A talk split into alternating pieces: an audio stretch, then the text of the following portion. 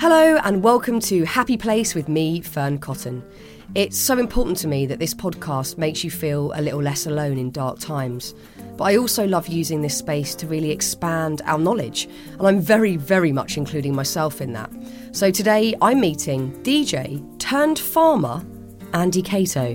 What I had before, that feeling when you're standing in the wings with your mates, that is magic. But it's it's an adrenaline based happiness. What I've had the, the, the fortune to sort of experience through my kind of rather mental shift is um, is the different kind of happiness doing physical labour in the context of a project that makes sense in your head. It is just magic on a kind of depth that is hard to convey. You might know Andy as half of Groove Armada, but 15 years ago he read an article that completely changed the course of his life. I'll let him tell you more about that in a moment, but the upshot is that he's now doing genuinely game changing work to revolutionise our farming system and, in turn, tackle climate change and make our physical bodies healthier too. It's funny how often we separate food issues, physical health issues, environmental issues from mental health, but of course, they're all hugely linked. If our planet is thriving, then we're thriving. If the planet is thriving, food is growing beautifully and naturally, which we eat, which helps us to thrive. And if our physical bodies are thriving, of course our minds are too.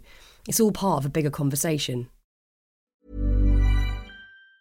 Planning for your next trip? Elevate your travel style with Quince. Quince has all the jet setting essentials you'll want for your next getaway, like European linen, premium luggage options, buttery soft Italian leather bags, and so much more. And it's all priced at 50 to 80% less than similar brands. Plus, Quince only works with factories that use safe and ethical manufacturing practices. Pack your bags with high-quality essentials you'll be wearing for vacations to come with Quince. Go to quince.com/trip for free shipping and 365-day returns.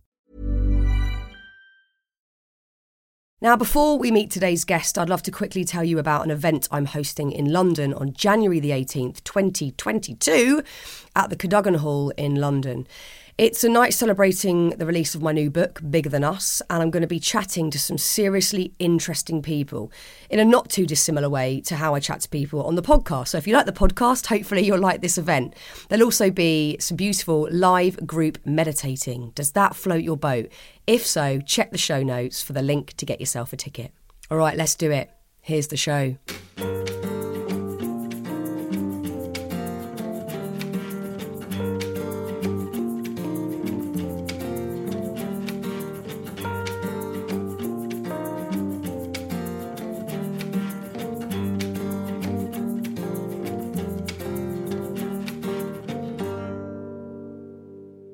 Andy, thank you so much for coming round to my house. I'm mortified that you spotted I've got plastic grass. God, terrible, terrible start.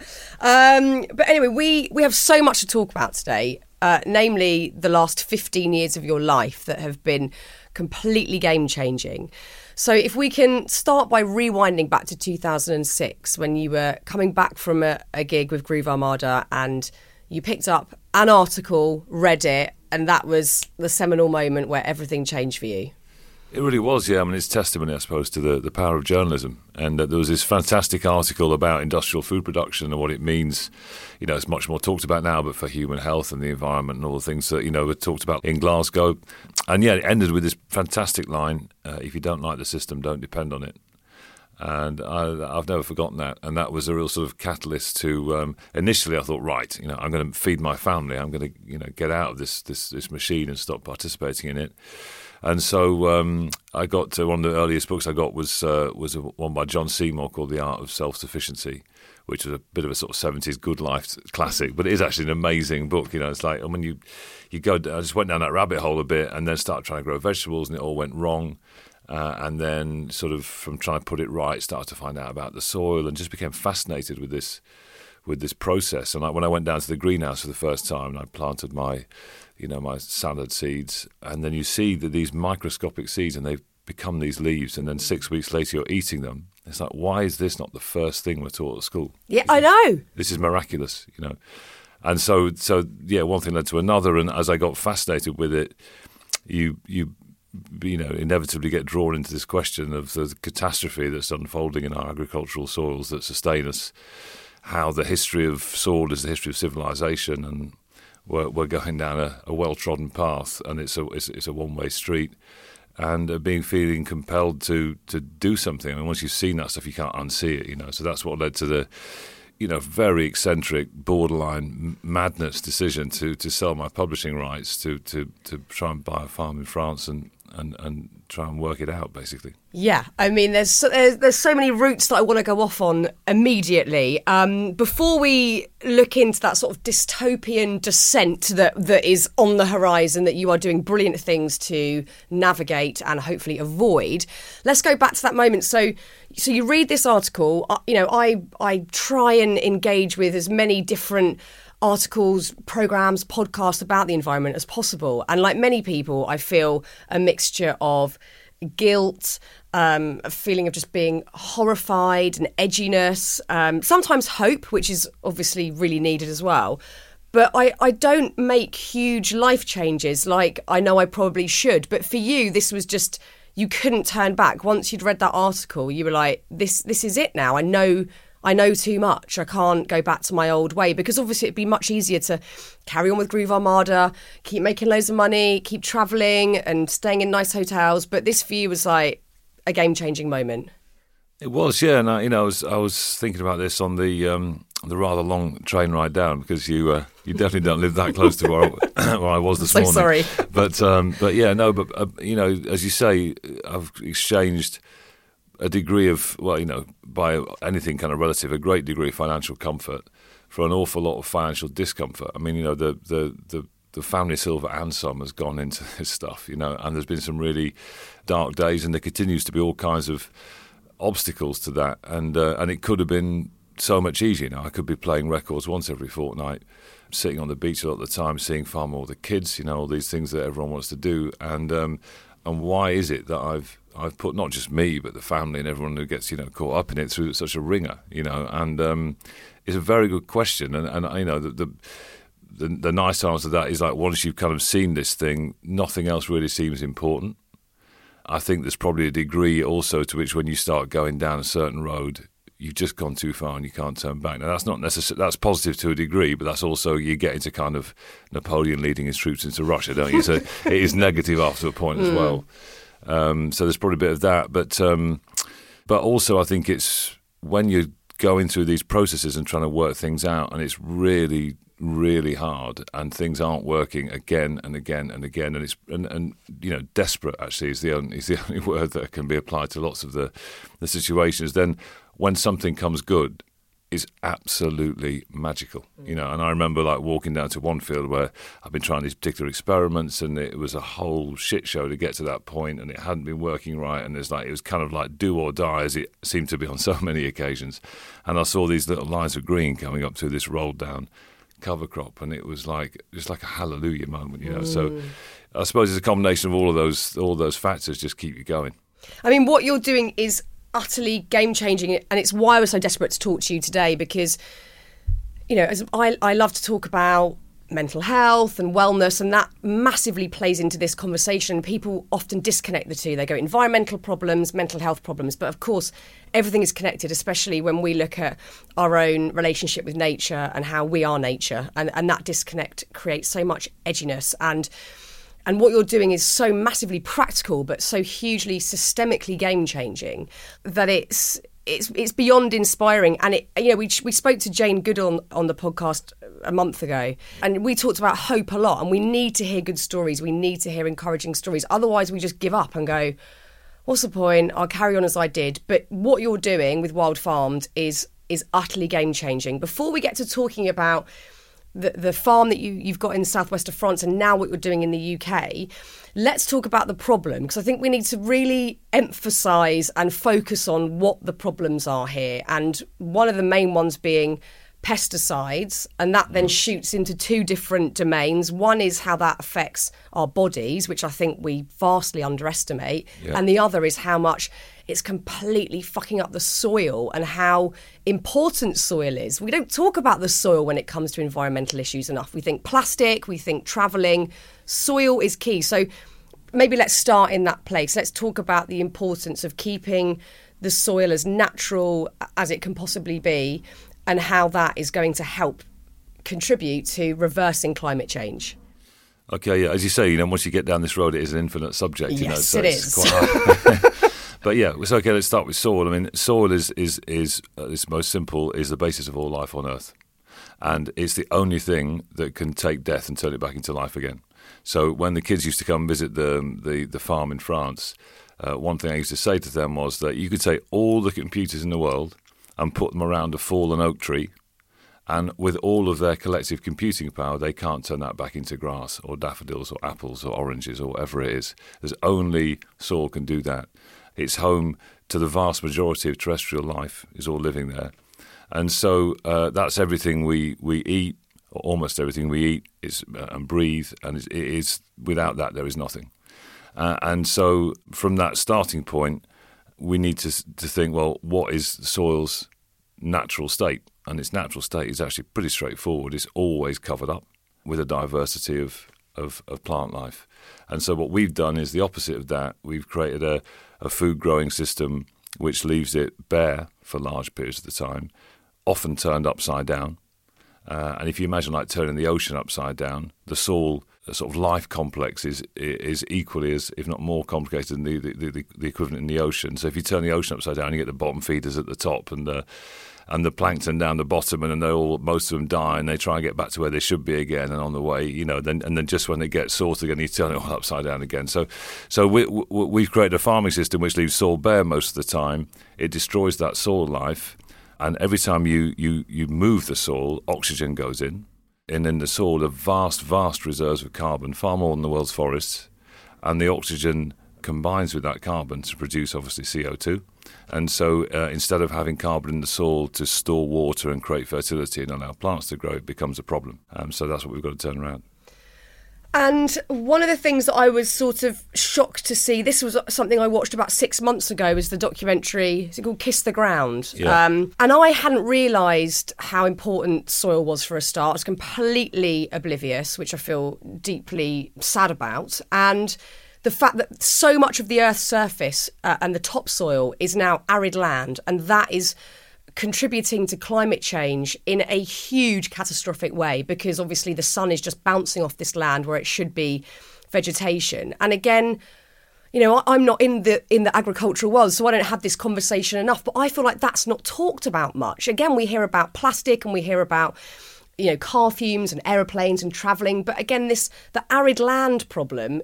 I don't really think that's that's No. touched upon enough. No, I, th- I think well, we could probably just yeah, sort of box off all these negatives and then talk about because with all these negatives comes comes huge source of hope and positives as well, which we can come come back to. Yeah. because It's important to hang on to Yeah, that, of course. otherwise it gets We a bit need hope. bleak. What happens is that the soil and the plants evolved together. One created the other. And so the soil is the digestive tract of the plant, basically. So um, when that's all functioning, then uh, the plant is healthy. And when a plant isn't healthy, nature's balancing mechanisms, it, it sends in insects to eat that plant to make sure that it doesn't set seed. So in that their way, in that way, you keep you know healthily functioning systems, and you and you favour the, the the strongest plants. And so when you turn all that soil upside down and you kill all that soil life, then the plant has lost its digestive tract. And so then you have to feed it chemically. And it turned out that after World War II, we had all this spare nitrogen, which is explosives, basically. So, like, oh, crap, we can whack that on and, and they grow like wildfire. Mm. well, they do. But they grow in a completely imbalanced way, in the same way that you can give people sugar cubes and they'll stay alive as well, but they're going to get ill. Yeah. And that's what happens to the plants. And so the insects come in to do their job and get rid of that plant because it shouldn't be there because it's weak. And so rather than taking that as a sign that we've got a problem, we were like, hang on a minute, also left over from the Second World War, we've got the we've got a solution here, we just kill them too. Oh God, yeah. And so, so on on it goes, and so you end end up in a situation where the sword, as you say, is being degraded and actually just physically lost. You know, the stats are kind of, it's like 36 billion tons a year, which is just kind of a meaningless number. But more kind of human version of that is that there are large areas of of the states, for example, which are growing maize, where their biggest export every year by weight is soil, not the grain. I mean, that's Wow. just insane. You know, so you've got that going on. We've lost 80% of our insects. You know, that windscreen thing where it used to be loads of bugs on the windscreen, there aren't anymore. Yeah. Uh, and, and all of that comes down to the fact that we're trying to grow food in a way where we've declared war on nature. And we're trying to fight against all of its natural tendencies. We're trying to create monocultures instead of diversity. And we're trying to create bare earth rather than covered earth. And that's a war that we just can't win. And it comes down to money because people can farm. And I mean, this is a huge financial infrastructure that's problematic from start to finish because farmers aren't getting paid enough. Supermarkets are selling food for cheap. People don't want to buy organic food because it's more expensive. We don't realise the problem that pesticides are causing our physical bodies, and that's putting strain on the NHS. Like the problem just spirals out of control from that point let's go back to the hopeful bit. So there's there's great hope with what you're doing and other people are doing, but you're doing in game changing ways. You've done it in France. You've got the equivalent of a, an English knighthood in France for doing this beautiful work. Doing the same here. There are ways that you can rectify all these problems we've got in place. But what about the financial situation and how? Yeah, there's this financial problem with with how food is just distributed and then consumed in, in supermarkets and shops. There's a huge financial problem, not least because our cheap food is a total illusion for the reasons that you say that it doesn't pay any of its bills. So it's not paying its bills in terms of all that carbon released from the soil, uh, which is vast, vast amounts. I can't remember if it's 25% or 30% of all total CO2 emissions come from carbon that's been released from the soils. It doesn't pay its NHS bill because what the current farming system is superb at is producing empty calories. And so and we, we can feed ourselves, but we're not nourishing ourselves. And so that plus the cocktail of uh, chemical residues that, that our foods are laced with is demonstrably at the heart of all these chronic illnesses that we just find normalised now, the cancers and heart. But it's not normal at all. Uh, and there's and there's and there's studies going back as long as you like where communities who live off food that's grown in fertile soil, these things just do not exist. They don't exist. This is not normal. So it doesn't pay any of those bills at all. It doesn't pay any of the bills for all the nitrates in the water that the water companies don't know how to get out, or all of the uh, of the flooding because we've got no more carbon in the soil to hold on to the the rainwater. The actual costs of our food are astronomical. Astronomical. It's just that we don't pay them yet.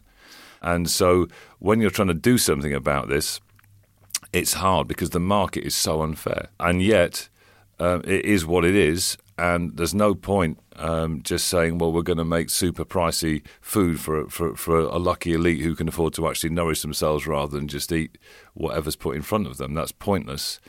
Uh, and so the Wild Farm project is about trying to square that, those two things. On the one hand, break down all the cultural and financial barriers for farmers so they can change because there's a whole a lot of other, other issues over there which makes it very difficult for them to do that.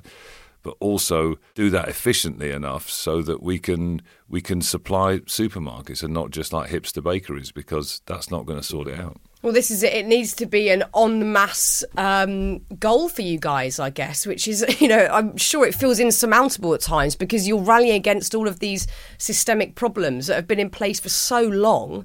But hope has to be there, otherwise you wouldn't bother. You would No, give well, up. it, well, it, well, it, you know, and there is so much to be hopeful about, and that is that, for example, these agricultural landscapes that have been so denuded for so long. Uh, that's you know something like seventy percent of land in the UK is, is is agricultural land, so that's re-engineered twice a year. I mean, some exceptions to that. Some of it's kind of you know uplands, it's in pastures, or whatever. But there's a huge swathe of the UK where people go out in their in their tractors twice a year and they they change it all. And so that's a massive opportunity to very, very quickly turn things around. I saw the farm in France, which was some of the worst soil that you'll ever find. It was technically declared dead. You give nature half a chance uh, to come back, and it comes roaring back. You know, so the agricultural landscape is a is a massive opportunity to turn around climate change, to turn around biodiversity, and to turn around health. Because if it's not in the soil, it's not on your plate, and at the moment, it's not in our soils. It's not. And I think, okay, there's two different ways I want to go with this conversation. First up, how, how, I mean, it's not solely your job, but how do you propose to get the agricultural world on board with this way of farming? Because it's historically now so seeped in using certain machinery, using pesticides. Obviously, they're not getting paid fairly, but it's the system that they're working in. How, how do you propose to kind of help change the landscape over here in the same way that you've done in France? Well, there's different aspects to it. You know, so, some some farmers uh, will want to come on board because they share all these concerns. Yeah. And they, they want to change for ecological reasons. Some farmers will want to come on board because the funny thing is that despite the fact that the current system is not paying any of its bills along the lines we just talked about, and despite the fact that ultimately, you know, there's a, there's about ten times more energy goes into a conventionally farmed field than comes out as food. So for every unit of food, you've poured the equivalent of 10 units of oil in a field.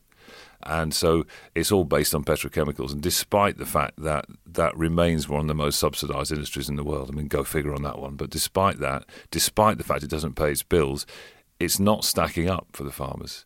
And so, like over the last few months, when the price of fertilizer has gone up three times because energy prices have gone up and fertilizer requires huge amounts of energy, it has a, a direct climate impact on, on, on that level. It requires huge amounts of energy to make it, and so they're in a really difficult position, and, and, so that is an Achilles heel, which is which is good in lots of ways. Not because it means that you know farmers have suffered for so long, are suffering even more, but there is an opportunity to go and say, look, come do this yeah. and this this makes money you know. So we have to attack it in different ways uh, and, and, we are doing. And so some people it's a purely financial transaction. I'm fine with that.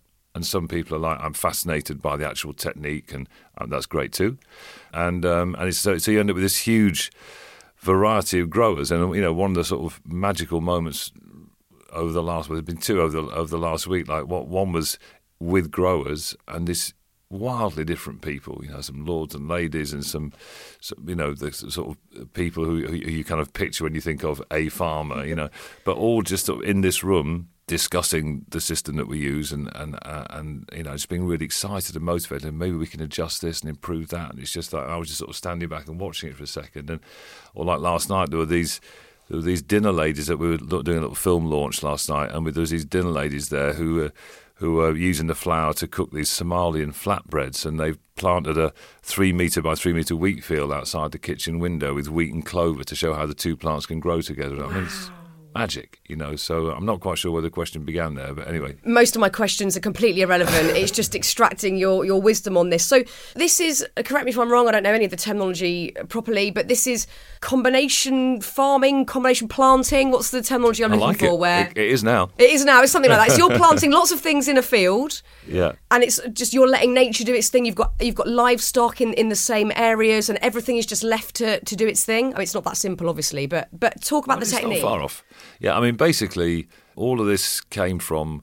I had a real like um, lowest of the low moment at the farm in France where um, I was. This was before I, I was trying to grow uh, organic crops on really degraded land um, without the use of the things that we're about to talk about in a second. And, and so what happens is when land's really degraded, nature, in its infinite wisdom, sends out plants that are capable of growing when everything's knackered.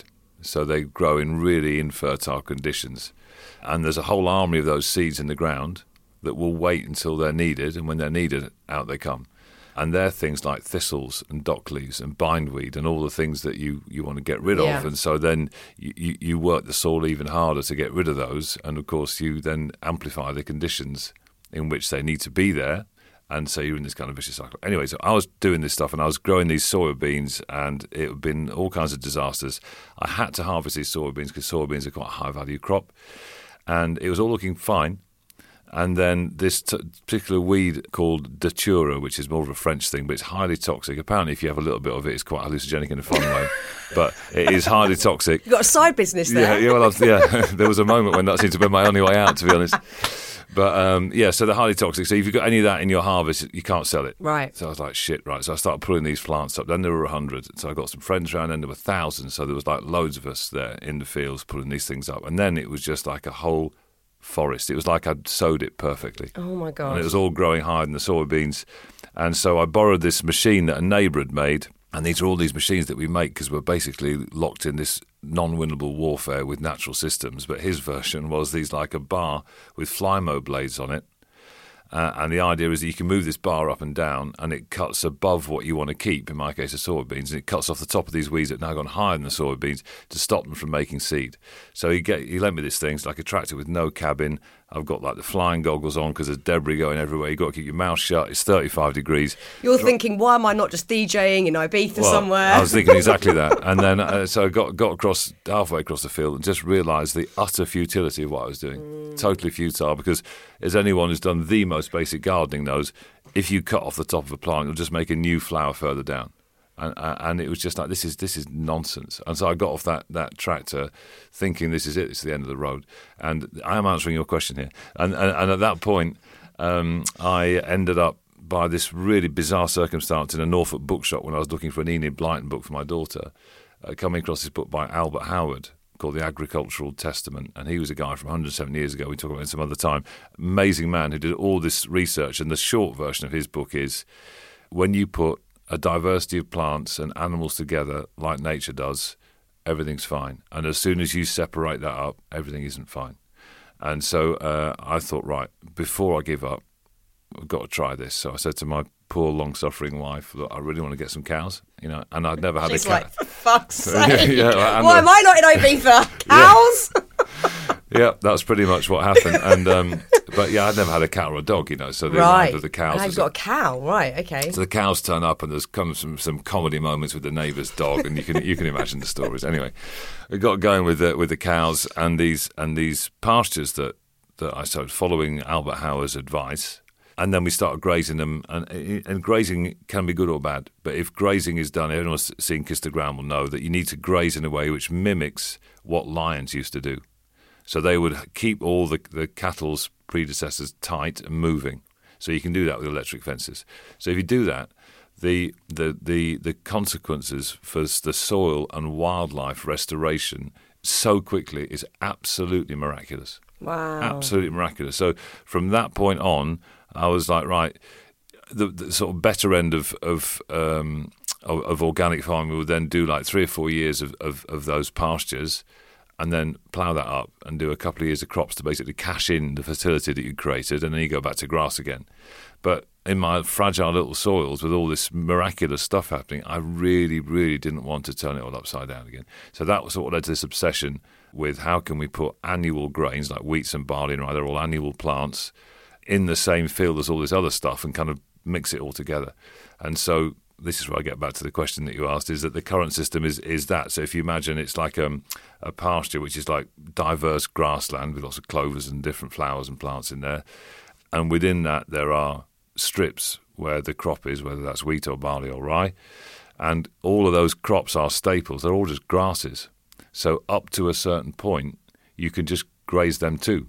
Um, uh, and there comes a point when what becomes the, the ear, where all the seeds are, that begins life underground and it comes up the stem, and somewhere around April, it's above ground. Now, at that point, you've got to take the animals out because if otherwise you, you can't see the ear, but it's in the stalk. And if they eat that off, then you don't want that. So that's when the grazing stops. And then we use this, this gadget called a, well, it's called an interrow mower because it mows the rows of pasture that are between the crops, and that just sort of sees you through to the end of the cycle, and then you, then you go all over again. Hiring for your small business? If you're not looking for professionals on LinkedIn, you're looking in the wrong place. That's like looking for your car keys in a fish tank. LinkedIn helps you hire professionals you can't find anywhere else, even those who aren't actively searching for a new job but might be open to the perfect role. In a given month, over 70% of LinkedIn users don't even visit other leading job sites. So start looking in the right place. With LinkedIn, you can hire professionals like a professional. Post your free job on linkedin.com slash achieve today. So this has been 15 years of trial and error, getting to a place where you are helping with this systemic change, and you're you're now you're in the UK. You've been you know I don't know if you've been given this land, but you've you've bid and got this beautiful plot of land here, and you're going to mimic the same thing here. And one of the things I was super interested in was the film that that you were talking about that you released last night. It's this wonderful short film about bread, which is our most loved food in the UK. I think it's something like 12 million loaves of bread are bought a day in the UK. Everybody loves bread, everybody eats it. We have no clue what's in it. Usually, the bread we're buying is pumped full of shit. And if we go back for a tiny moment to the problem here, we are constantly underestimating what that is doing to our insides. I think we just go, oh well, it's cheaper, and and for some people there is no choice; they can only buy the cheaper option. So they are ingesting chemicals on a daily basis. Like you say, all of these new illnesses and ailments and problems that the NHS are having to deal with have been completely normalised, and we're not really looking at the root cause. And there's certainly not much being done from the top when it comes to the government or you know, big supermarkets or food manufacturers. So it is down to people like yourself having to, you know, start the change on this level and and grow it outwards. So now, so so wheat is your thing, and making this lovely wild farmed bread that is pure, organic, no shit in it. Yeah, and I think you know it's it's um, well I say wheat is the thing. Actually, we, we know we're doing other things like you know oats and rye and barley and, uh, and stuff. And um, yeah, because I think what you were just saying there is is, is this isn't going to come from the top down. We don't need to go into why, all the revolving doors, all the things we know about. So it needs to come from from, from the bottom up. And uh, I think for that for that to happen, actually, I think the opportunities for, for change in the farming sector are huge, and it's ready. And we've got lots of growers that would love to work with us, and there are lots of other people doing great stuff as well. And actually, if there's a break on this, it's it's about people understanding why this is important and that why their food choices matter. And that every time you eat food, you shape your own future and you shape the future of the planet. And that's something that we just don't put together. And we don't put together the fact that there's, I mean, I'm watching David Attenborough, I'm shitting myself about biodiversity loss. Uh, or I'm, I'm listening to all these predictions for the climate and, I, and I'm terrified for my children and grandchildren, but there's nothing I can do. Every time you eat, there's something you can do so long as we can do enough of it so that you've actually got choice in your yeah. local supermarket to buy something that's come from the right thing. So there's a degree of chicken and egg in all of this. But when you said that about not having any shit in it, that is one thing, and that's one thing that the, the, the organic movement has done brilliantly. And we need to now add to that conversation and say it's not about not having shit in it; it's about what you actually do have in it as yeah. well. You know, yeah. and and, um, and and and and the lack of all of these um, trace elements in our food, which are absolutely critical, and the way that um, you know glyphosate, for example, Roundup. Uh, it stops the, the, the creation of, of certain critical amino acids and all this stuff. You know, we're depriving our bodies of basic building blocks, and when you do that, at some point it goes wrong. Yeah. You know? And so, um, you know, I think it's it's an empowering message to people that they can take back control to re- retool that phrase a bit on all kinds of different levels. And I think we have to be, you have to approach it in different ways. Like in Germany, there was an example where they said to school kids, don't have burger and chips at lunchtime every day because, you know, it's bad for you and there's, you know, blah, blah, blah. And consumption went up. Wow. And then, and in, in, in, a, in a neighbouring school, they said, you have your burger and chips if you want, but you're being had. And the people making all that stuff, they know they're, they're, they're, putting you down the road to diabetes, they're pushing you down the road to, to, to obesity. It's degrading all the land that it came out of, which is going to, you know, screw your future. But they don't give a shit, and you're you're you're a mug enough to eat it, and the consumption of that plummeted. Mm. So I think it's a question of getting the you know the right message out there that we can do stuff about this, and ultimately big corporations are big because they've got lots of customers. This is it. We we have to vote with our cash, and we've had similar conversations with I'm thinking like David Katz who came on the podcast, and certainly Jane Goodall as well about how we do that. You know what food we choose, and like you're saying, there's that chicken and egg thing, but surely if we are pulling focus from those big companies who know that they're just you know they're not accountable in any sense, but they're just selling us stuff with all sorts of crap in it that's ruining us, us our bodies and the planets.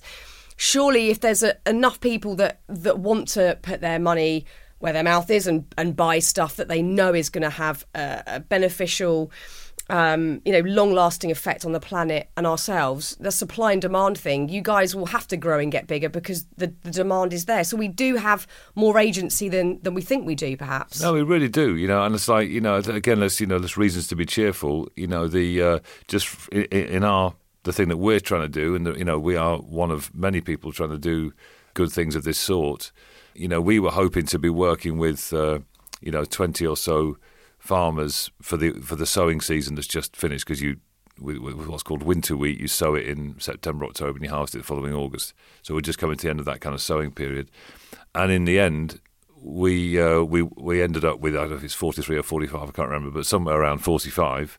And we had to stop there just because we didn't have the kind of the infrastructure or the seed or anything to deal with it, you know. So, and we've got people queuing up for for next year, and on a consumer level, you know the, the the sales are going up and we're just trying to make this an option that more and more people have got access to you know. But when you you see the the wild diversity of people at that film thing from these these dinlays with the Somalian flatbreads to sort of you know high end chefs and Pete Tong and you know it's it's great you know people are up for this. We can do this thing. And um, yeah there's going to be some some bumps in the road and whenever you stick your neck out uh, as you know, you know, people come at you and some yeah. quite personal and, and whatever. All that stuff's going to happen.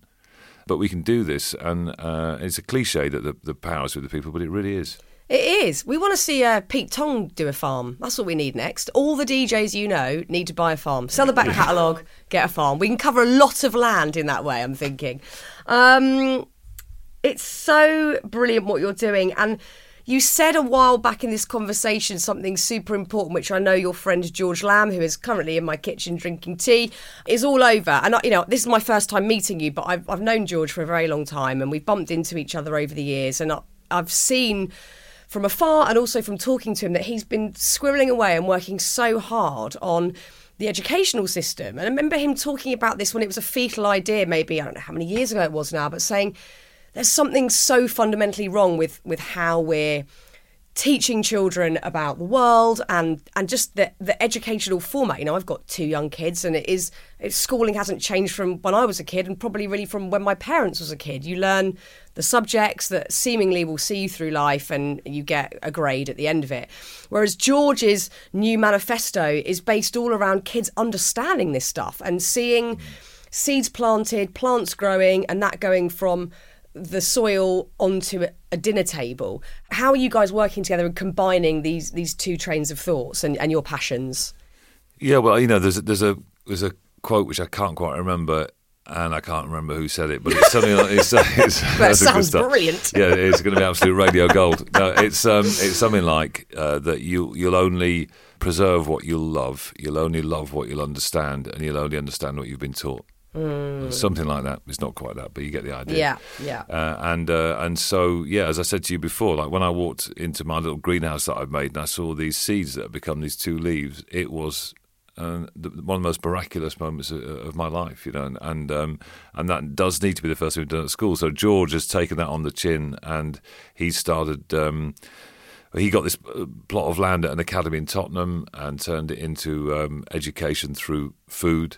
We did a thing a couple of weeks ago with Natura, who are more on the vegetable side, regen vegetable side, and they've got a big educational push going on. So we're trying to unify those two things whilst working with and supporting with, like, for example, the Din ladies that I've been talking about. I, and I can't remember her name, unfortunately, but the, the lady who's running that school is just working miracles. Mm. And again, to be hopeful, uh, she's just had a visit from the Department for Education and they're like they saw like the wheat field outside the window and everything that's going on and, and the way they're teaching the kids through food and through, through you know through farming. And they're like we want to do this you know? So um, i think like all these things it's going to be actually just getting off your backside and doing something. So like you know george is going to is making his system modular so that we can make it very accessible for as many other schools as, as possible. The initiatives of, of the lady I was just talking about and then just doing those hard yards and those long meetings where you just try and turn the slow wheels of power into the right God, direction. I, mean, I do not envy you because I can't even imagine how painful that is, considering you know that this works and you know that this is our route out of climate disaster, but also that that huge necessity of kids not only understanding that I can plant this and then I can eat this, but also teaching kids from a young age that that we are nature. And I feel like our generation, our parents' generation there's a there's a disconnect, you know, en masse there's a disconnect, and I think all of us feel it. My friend Sarah Wilson in Australia wrote this amazing book called This One Precious Life, and it's based all around that feeling of edginess, like God, I know that what I've just bought online, I don't know, you know, where it's from. I know it's cheap and that feels awful and it's going to be delivered via a petrol based vehicle. And like every bit of the process feels awful, but we kind of go duh, duh, duh, press and we just kind of then push it to the back of our minds and get on with our day. Yeah. And we're doing that with so many things, whether it be online shopping or what we're buying food wise or how we're traveling. The stuff that comes in plastic, it's really hard to buy, you know, like loose fruit and veg like berries without there being some sort of plastic container. I think most of us feel that subconscious edginess all the time. So we need ways out. We need ways out and we need yeah, hopeful stories to believe that we aren't just on this horrible descent. And I think teaching kids that from a young age is one of the methods of of cultivating hope, I guess. I think so. I think that that dis- that disconnect is is critical. That there's there's a there's a book called Tending the Wild, which is a quite sort of PhD style tome. I wouldn't say it's a page turner, but the, um, uh, the the the sort of essence of that was really fascinating in that it's it, it's when the Europeans arrived in California, and they and they go ashore and they describe this extraordinary abundance. Like there's so much fish in the river they can't get the horses across, and then they'll go into a valley and they'll be like it'll just be laden with perfect fruit trees, you know, or, or with their immaculate looking fruit, and then they'll go into meadows where they'll be amongst the wild grasses. There'll be you know, grasses with bigger grains, what you know, our wheats and the things that we like, you know, which are just grasses with bigger grains. Uh, and um, and they were like, wow, you know, this is just like the most incredible kind of wilderness. Except it wasn't a wilderness at all. It had been managed by the local population for thousands of years, and they just sort of tweaked nature in the right direction to make sure that they got what they wanted out of it. Anyway, this the inevitable happened, and this abundance got commoditized and sold uh, and what seemed to be an inexhaustible resource was, of course, exhaustible. Skip forward, you know, a blink of an eye, 150 years or 200 years, whatever it was, and um, and it's looking crap. And so that led to the creation of what apparently was the first national park, where it's like we're, we're going to fence that bit off before we, you know, fuck that one up too, yeah. kind of thing. And coming out of that was the, so there we've got what we think of as a wilderness, which is you know this untouched, pristine thing that we haven't messed up. But what was fascinating was that the local population, their version of the wilderness, when they saw these towns developing with populations in them that had no relationship or knowledge of their local environment.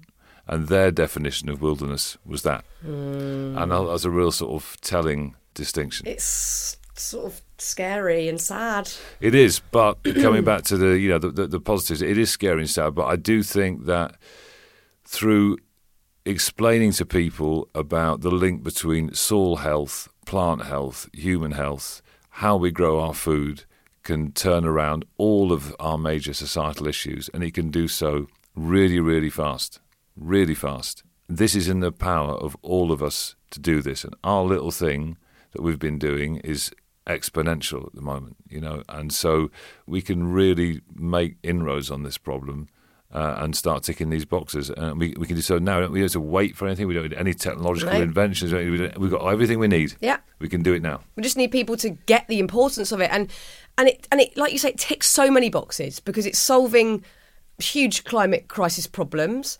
It's uh, it's helping our mental health because we're we're feeling at one with nature. We're out in nature. We're we're in the soil. We're touching it. We're feeling it. We're experiencing it. We're eating better, so that's going to create equilibrium within our physical bodies. It's creating community because you've got to work, you know, within your whether you live in a town, a village, whatever it is, but you've got to work together. It's ticking all the boxes that we know we're not even looking at. So it, it's sort of um, maddening that we're not all jumping on this straight. Like you must be frustrated at times and think, why can we not just make this happen now? Because as you said, the answers are there. You can do it now. Yeah, well, we can, and you know, there's there's there's great people out in the states there, and there's a, there's a guy who does a series of, I mean, it's more kind of you know nerdy agricultural podcast thing over there, but he always ends with that. It's like we don't need any more advances in knowledge or information. We have everything. Not say we, we, that wouldn't be nice as well. We don't need anything to turn this whole thing around. From tomorrow, let's go. You know. Yeah. Uh, and yeah, okay, it, it's maddening. But then, like, I don't. I've started lost track of time. But say three years ago, I was on my farm in France, and um, and and so there'd been this all these experiments and these dark days, and then it, and I was farming with horses for a long time, and I, I learned that off the Amish. There's a whole bit in the middle there which we haven't talked about, but that's not really the, the subject for today. But that was kind of fascinating. And uh, so I was farming with, farming with horses. We were growing these cereals in these pastures, and then uh, we'd had to. You end up with high nutrition, lower yield So you, you can't then sell that into the existing system and it gets mixed up in some kind of biscuit flour because it doesn't doesn't make any sense Yeah. on any level. So that led to the need to add value, and so uh, that led to creating a getting a mill. I got the wrong mill, had to get the right mill. And then I took my flour around, you know, with the picture of the horses on that used to grow it, and the pastures thinking, well, this is going to be a, you know, A hit. uh, This yeah, is it's going to be a it. shoe in. absolute, no, absolute shoe in. No one wanted to buy it Mm. because there there was not the amount of gluten in there that that are, that are easy to use in a lot of the conventional bread making systems. So then I thought, right, shit, right, I'm really I'm in a hole now, so I'm going to have to learn how to make bread. And uh, I found this book, which had been written by the French king's baker back in the day when everyone was using these sort of these type of uh, wheats, and uh, and so that gave, put me on the right path. I ended up making this bread, and then that went down quite well, and people found it very digestible. And then we ended up making bread for the schools, and blah blah blah. And then we ended up with like eight employees on this little farm, and it's kind of the regen pin-up, except when George and Ed, my wild farm partners, came over, you zoom out and you got this little oasis, and all of my farming neighbours, or less so than immediate neighbours, but in the region as a whole, um, it's just bare earth six months of the year, soil going in the river, pesticide. I mean, the full horror show. Yeah. Uh, and and these people, like the, a lot of them, my friends, they work so hard, and they've been pushed to the brink by all of these different forces, and uh, and if and if you wait, if we wait for them to overcome the sort of cultural baggage to do things differently, like dad's still around and looking over my shoulder and all that kind of stuff. The financial requirements to get rid of everything they've got and turn it around, and then to like, well, actually, I've got a bit less now, but I've got higher nutrition. I'm going to set up a bakery. I mean, we're just going to run out of ecological road. Yeah. You know, so again, I've not forgotten the question here, but the um, the thing with the wild farm thing was like, right, we need to make that easy for farmers, Yeah. and then educate con- consumers that they can participate in this transformation. That was not that long ago, you know, and I was living in France until four months ago when I managed to luckily win the bidding thing for a national trust farm. You know, last night there were 400 people in in this room, and there were these. There's this map of the UK with all these growers on like dots. There's, there's 45 dots on there. Or whatever. I mean, it is mm. fast, and there's hunger for this stuff, Yeah. and it's an empowering message where we don't have to wait for anyone. We don't have to wait for anyone. We just do it. It's so exciting, and I, I desperately want to do other things with you and George. And I, don't, I haven't met Ed before, but I'm I'm desperately wanting to be on board with what you're doing because it, it, it it's so exciting. It feels exciting. It feels like it's practical, but it's so hopeful, and there's there's just so much in it that's so wonderful, and and also just your story is so inspiring because I think we get to a certain point in our lives or an age where we think, this is what I do, this is how my life works. I, you know, there's a level of comfort, but also um, I haven't got the energy for for anything new. And I'm a big fan of chapters. I had a bit of a, a page turn, I guess, four or five years ago myself, moving from more traditional broadcasting into what I'm doing now. And it feels really exciting again. And it feels like I've found my purpose and what I want to do. But for you, it wasn't just like a page turn. You threw the book away. Like this was like, I'm just starting again. And I don't think any of us realised we can do that. Well, you know, you at at a point in your life, what were you 35 when, when this sort of idea came into your head? that feels, you know, on a societal level, too old to be changing your whole life and changing your story. But it's not. That's just something that we've got kind of a bit lazy with, maybe, or we've just kind of settled on, like, yeah, this is kind of just how my life's going. But for you, that was the, the sort of start of of you, I guess. Does, does it feel that way? Yeah, I mean, it's certainly it's it's a it's a funny one because it touches on all kinds of things about like you know what's the nature of happiness and all kinds Yeah. of things because it's it's it's been like there's this whole sort of narrative, isn't there? Is that if you can sit on the sofa and get paid and avoid physical labour, you've won. Hmm. That's the kind of like the backstory to a lot of our of of, of our society Yeah. today. You know, one of the many things that I've discovered since making this sort of rather radical switch is that physical labour is a fantastic thing. And you know, so when when people would, would come over to the farm and we, you know, whatever it was we, were- we were doing, and uh, we may be fencing or planting trees or field work, you know, with the horses or whatever, and, it, and it's like you'd sit down, have a beer at the end of the day, and like, oh God, I feel great. Yeah. It's like, well, of course you feel great because you've used your body for what it's intended for, and you've had that smell of soil in your nostrils all day long, and that's you know, and of course you feel great because that's kind of that's ticking every box that we were that we were um, you know made for. But you know, I think in terms of the the transitional thing is that that that what I had before that feeling when you're standing in the wings with your mates or you're having a few beers in the bar before a night out DJing and the whole town's on the move and like you're at the heart of that thing and that is magic you know mm. it's absolute magic but it's it, it's an adrenaline based happiness that you not therefore I wouldn't say don't do it because it's wicked you know and my son's about to do it and my daughter maybe wants to do it as well whatever but you know great but it, you, you you're, you're chasing that yeah. you know and it's a different thing and then what I've had the, the, the fortune to sort of experience through my kind of rather mental shift is um, is the different kind of happiness. Part of it is the kind of just doing physical labour in the context of a project that makes sense in your head. That's a great combination. And and the second bit of it is like risk getting cliche, but there's a phrase in French about uh, le bonheur suit l'effort, which is basically happiness follows effort. But you know, um, and that can be a bit sort of Victorian in a way. But what I mean by that is like when it's been really fucking hard, and then you get those moments. And it could be the dinner ladies, or it could be watching those guys up there talking about tweaks to the machine, or it could be my little rose of green coming up through the the, the, the rolled cover crop.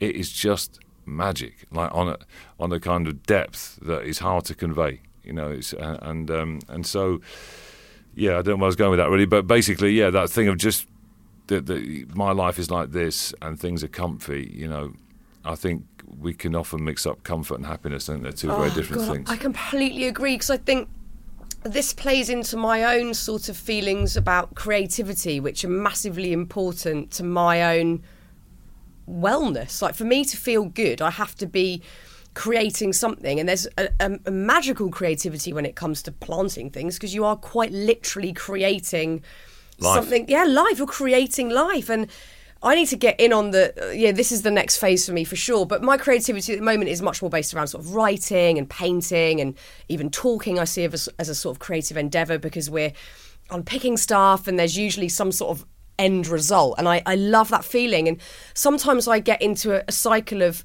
of that feeling that you've just described, where you go, oh my god, I just want to get to the end of this week and have the weekend where I can just chill out. I mean, I've got young kids, that's impossible, but the mm-hmm. idea is there. Like, I can sit on the sofa and I can watch Succession on repeat.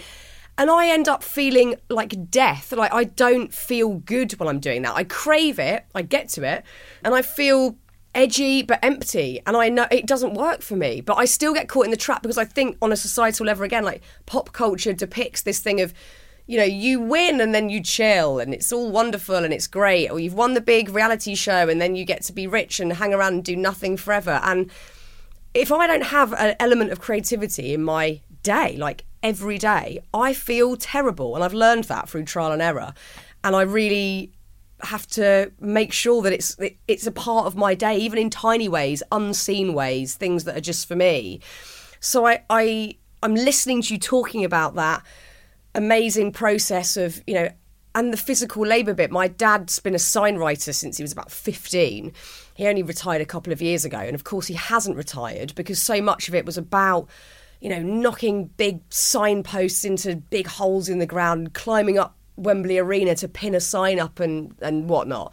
So now he's tinkering around helping out people with, you know, machinery in the local area or making things, or he helped fix my father in law's uh, Romany caravan that he had in the garden, all sorts of crazy things. But he, you can't let go of that. You retire, but you that is such a fundamental part of happiness. And you're right, we, that doesn't come into the conversation of, of wellness. We think it's all about the either the rest or the the chilling out at the end of it but the the the bit where you ex, you know you um you expel energy and you are in the cycle of creating or doing something there's happiness in it. It's not the end of it it's the doing bit. Yeah. No exactly i think the process rather than the rather than the destination. And you know and i think it does require context like you know my like my dad um, when he was younger he worked in a cement bag factory now that's physical labour that's just crap. But so I think that it does need to be of the right sort. But yeah, you know, I think when you're when you can combine effort with a narrative in your head that your your effort is part of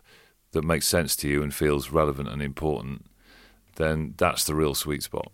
And yeah. uh, and and you know, so you know, you do like a whole day of tree planting and be utterly exhausted, and uh, and you're never going to feel better than that, you know. And mm. I, so I think that um, I think that's an in, important thing of just like we've got these amazing like hands and bodies and stuff, and um, and we need to use them, and through doing that, yeah, the, the, it's that that holistic thing, isn't it? All the all this the, this wellness stuff uh, is is a nutritional thing. It's a does my life make sense thing, and uh, and it's a physical thing as well. I mean, to yeah, maybe just do a bit less time on the hamster's wheel in the gym and go and plant some trees. Yeah, exactly. Again, that whole, you know, I guess you know the wellness is an industry now, isn't it? And that that's where there's the sort of sticky point of it. But you know, how much of it do you buy into, and how much feels right to you? And you know, the sort of gym culture is a big part of that because I guess sort of in the 90s it was like the gym was everything and you'd go in there to release all of this energy and, and work your body. And um, you can go and do that for free anywhere, go for a walk in the park or go for a run or whatever. Um, and what we I must sort of say is, prior to you reading this article, there wasn't sort of like farming in your family history or anything. You you're you were the first one to kind of go, this is my thing. Yeah, I'd, I'd never I'd never planted a a bedding plant. You know, I mean, literally nothing. I mean, my only experience of anything like this. Um, well, and it's funny, isn't it? Because I hadn't thought about this at all. But my my nan grew up in the slums of Paddington, and then she ended up heading up north, where I was born, near Barnsley, where she spent her retirement. Uh, and she had a little greenhouse, and uh, and she grew a few. Um, she she got out of London, had a garden for the first time, got really into gardening. In this greenhouse, she had some tomatoes and um, when I when I read this article, I went down the self sufficiency route, and so I planted my first tomatoes, and and then there's a smell. Tomatoes in the greenhouse has a smell, the best, and, and, an amazing smell. And when I went in there, it was like it's amazing how smell can do that. And I was just like, I hadn't even thought about this memory of watching my nan's slightly wrinkled, um, not crinkly, arthritic hands, you know, pruning the the, the, the tomatoes, and it just took me. Um, took me straight back there. My only link in any way to to to you know food production was my nan's tomatoes, which I'd forgotten about, which came came back to me. But yeah, no, nothing nothing at all, which was. Uh, which makes the whole thing and you know the sort of selling of the publishing rights kind of you know all the more uh, mad. But on the other hand, when you actually sort of get into thick of it, not having any idea about anything on certain levels, pain in the ass, you know, because like a lot of modern farming is about being a mechanic. No, I had no idea about being a mechanic. I'm a bit better now than I used to be, but it's all a bit kind of pieces of string and do kind of you know make it work. Endless problem solving. Farming is just endless, endless problem solving. And things now that are, you know, you look at things that need to be moved and shifted or whatever. Now I'm like. Yeah, okay, we we we, we can do that. You know, which at the, at the first time that I saw them, that all, everything seemed insurmountable. Mm. On the other hand, you're going into things, you say, well, hang on a minute, why, why are we doing that? That, that makes absolutely no sense. And but well, well, we, that's what happened. You know, well, uh, and then he said, "Well, I'm not going to do that. I'm going to, to try this." You know, so it's a double-edged sword, all that. And I think there's no way that I would have, well, there's no way that I would have gone down this road, of being able to get down this road if I'd had the baggage of farming ancestry. I think, uh, and to be totally honest, if I'd not been able to to go to Ibiza and play some tunes and bail myself out of the shit again yeah. and again and again. You know, so there's a slightly kind of odd Robin Hood thing going on, right? Sort of go to go to Ibiza, play at Space, come back the following day and be sitting down in these halls of like French farmers at a kind of machinery fair where everyone's getting their penknives out to cut the bread with and stuff, and sort of you know basically taking the uh, the uh, the DJ fees to, to, to keep myself keep myself going. You know, I can't so. think of a better place to put Space's money, quite frankly. I think it's a it's a beautiful transaction all around. And you've got a book coming out in 2023, is that right? Well, that's if I write it. If you write it, right. Yeah. You need to write this book. We need to get this word out. Um, I'm, as I've said a million times, so excited about what you're doing on so many levels on the climate crisis situation, on what we're ingesting, and also I think inspiring for people to hear you have a completely new chapter unrelated to the career you were completely known as and comfortable in. I think it's um, it's it's hugely inspiring to hear that and it's going to give me a good kick up the arse. I can't do much about the plastic grass here, but I do have a vegetable patch. I do have a greenhouse that I need to get familiar with because I'm a complete novice. So yeah, I've got I've got lots of work to do, but I'm excited and I can't wait to see what you're doing next and and wait to see how much more of the planet's Earth you can take over to, to help rectify these huge problems we've got. Well, thanks for having me. And yeah, we we just got to spread the word. This is a message of like hope and empowerment, and um, you know it's there in front of us now. We can we can do this together. We've got no excuses. We don't need to wait for anyone. We just need to get on with it. God, I actually can't quite believe how much there is to learn about soil. My brain is bursting and I've, I've become obsessed with this stuff. Like, thank you, Andy. I'm obsessed with Wild Farmed. I love what you and George are doing. It's just, honestly, I've been thinking about it non stop since this chat. I'm just completely obsessed by it. As Andy said, we don't need to wait for anyone to start making really tangible change. So there are some links in the show notes to resources if you want to get involved. I urge you to. And look, I know I need to learn more about my vegetable patch, and I promise I will. I really will. I'm looking forward to it. And I'll be back next week, continuing to keep you company over the festive period. So make sure you're following the podcast for free wherever you're listening to this so that every new episode lands on your device as soon as it's available. In the meantime, God, thank you to Andy. Thank you to the producer, Anushka Tate at Rethink Audio, you absolute gem.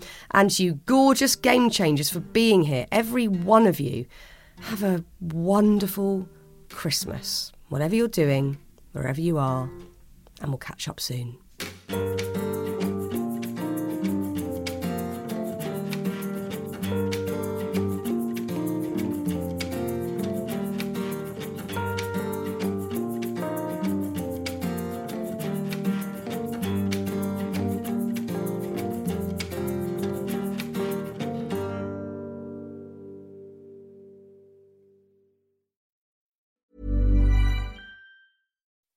When you make decisions for your company, you look for the no brainers. If you have a lot of mailing to do, stamps.com is the ultimate no brainer. Use the stamps.com mobile app to mail everything you need to keep your business running with up to 89% off USPS and UPS. Make the same no brainer decision as over 1 million other businesses with stamps.com. Use code PROGRAM for a special offer. That's stamps.com code PROGRAM.